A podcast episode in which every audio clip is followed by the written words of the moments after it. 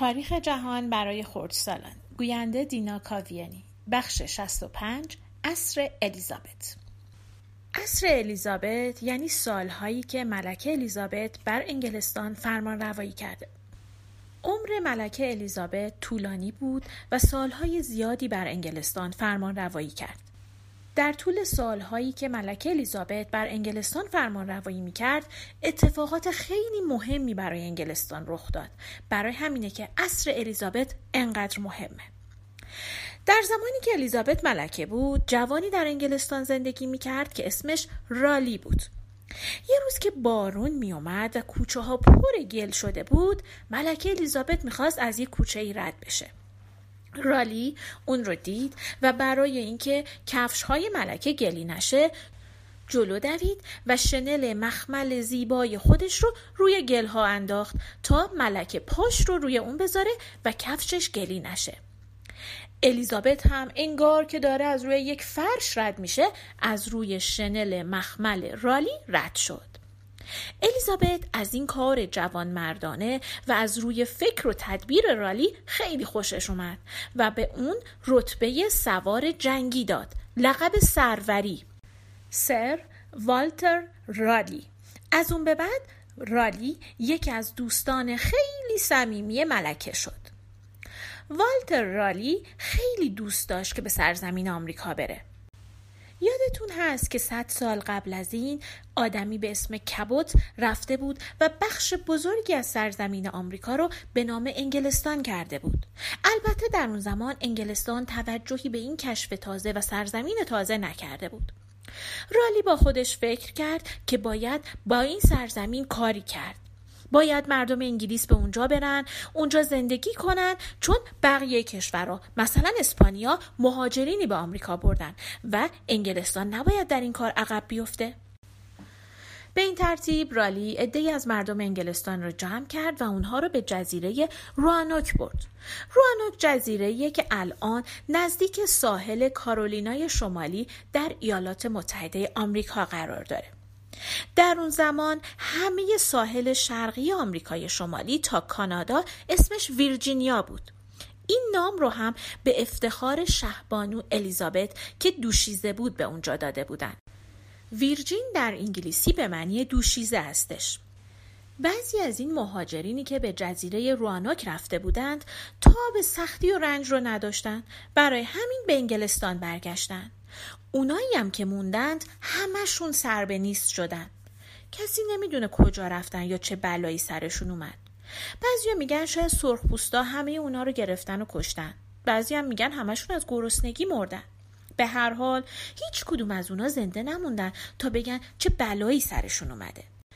اولین نوزاد دختری که در بین این مهاجران در خاک آمریکا زاده شد به افتخار شهبانو الیزابت اسمش رو ویرجینیا دیر گذاشتن.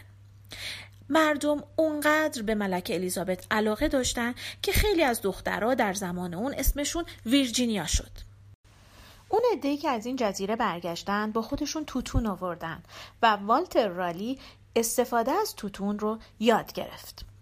این کار در اون روزگار خیلی عجیب و ناشناخته بود. روزی که رالی یه چپاقکی برای خودش درست کرده بود و داشت اون رو می‌کشید و دود از دهانش بیرون میومد خدمتکارش فکر کرد که رالی آتیش گرفته و دوید یه سطل آب آورد ریخ رو سر رالی. هنوز هم ایالت ویرجینیا به داشتن توتون مشهوره. اون اوایل مردم فکر می‌کردن توتون خیلی سودمنده. چون دیده بودن سرخپوستا توتون می‌کشن و خیلی هم سالم و سلامتن. با این همه بعد از مرگ الیزابت جیمز جانشین اون شد و از توتون خوشش نیومد و کتابی در باب ضرر و زیان توتون نوشت و کشیدن اون رو ممنوع کرد. بعد از مرگ الیزابت رالی رو زندانی کردن چون فکر می‌کردن که بر ضد پادشاه تازه یعنی جیمز توطعه کرده. زندانش کجا بود؟ برج لندن همون قلعه ای که ویلیام فاتح اون رو ساخته بود. رالی سیزده سال زندانی بود و برای اینکه در این مدت یه جوری وقتش رو بگذرونه کتابی به اسم تاریخ جهان نوشت. رالی سرنوشت خوبی نداشت. اون رو هم مثل خیلی از مردان بزرگ کشتند. بزرگترین نمایش نام نویس و نویسنده جهان در دوران الیزابت زندگی می کرد. ویلیام شکسپیر. پدر شکسپیر حتی نمی‌تونست اسم خودش رو بنویسه و شکسپیر فقط شش سال در مدرسه درس خوند. شکسپیر بچه خیلی خوبی نبود. حتی یک بار برای اینکه در جنگل سر تامس لیوسی در استراتفورد به شکار گوز رفته بود اونو بازداشت کردند. ویلیام شکسپیر هنوز خیلی جوان بود که با دختری بزرگتر از خودش به نام آن هتوی ازدواج کرد. بعد از ازدواج زن و سه فرزند خودش رو در شهر استراتفورد گذاشت و از اونجا به دنبال به دست آوردن ثروت به شهر لندن رفت. ویلیام در لندن در یک نمایشخونه کاری پیدا کرد. کارش این بود که اسبای کسایی رو که به دیدن نمایش می آمدن نگهداری کنه.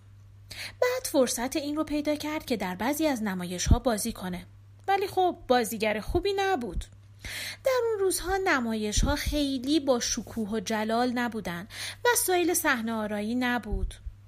برای نشون دادن چیزهای مختلف روی صحنه از نشانه ها استفاده می کردند.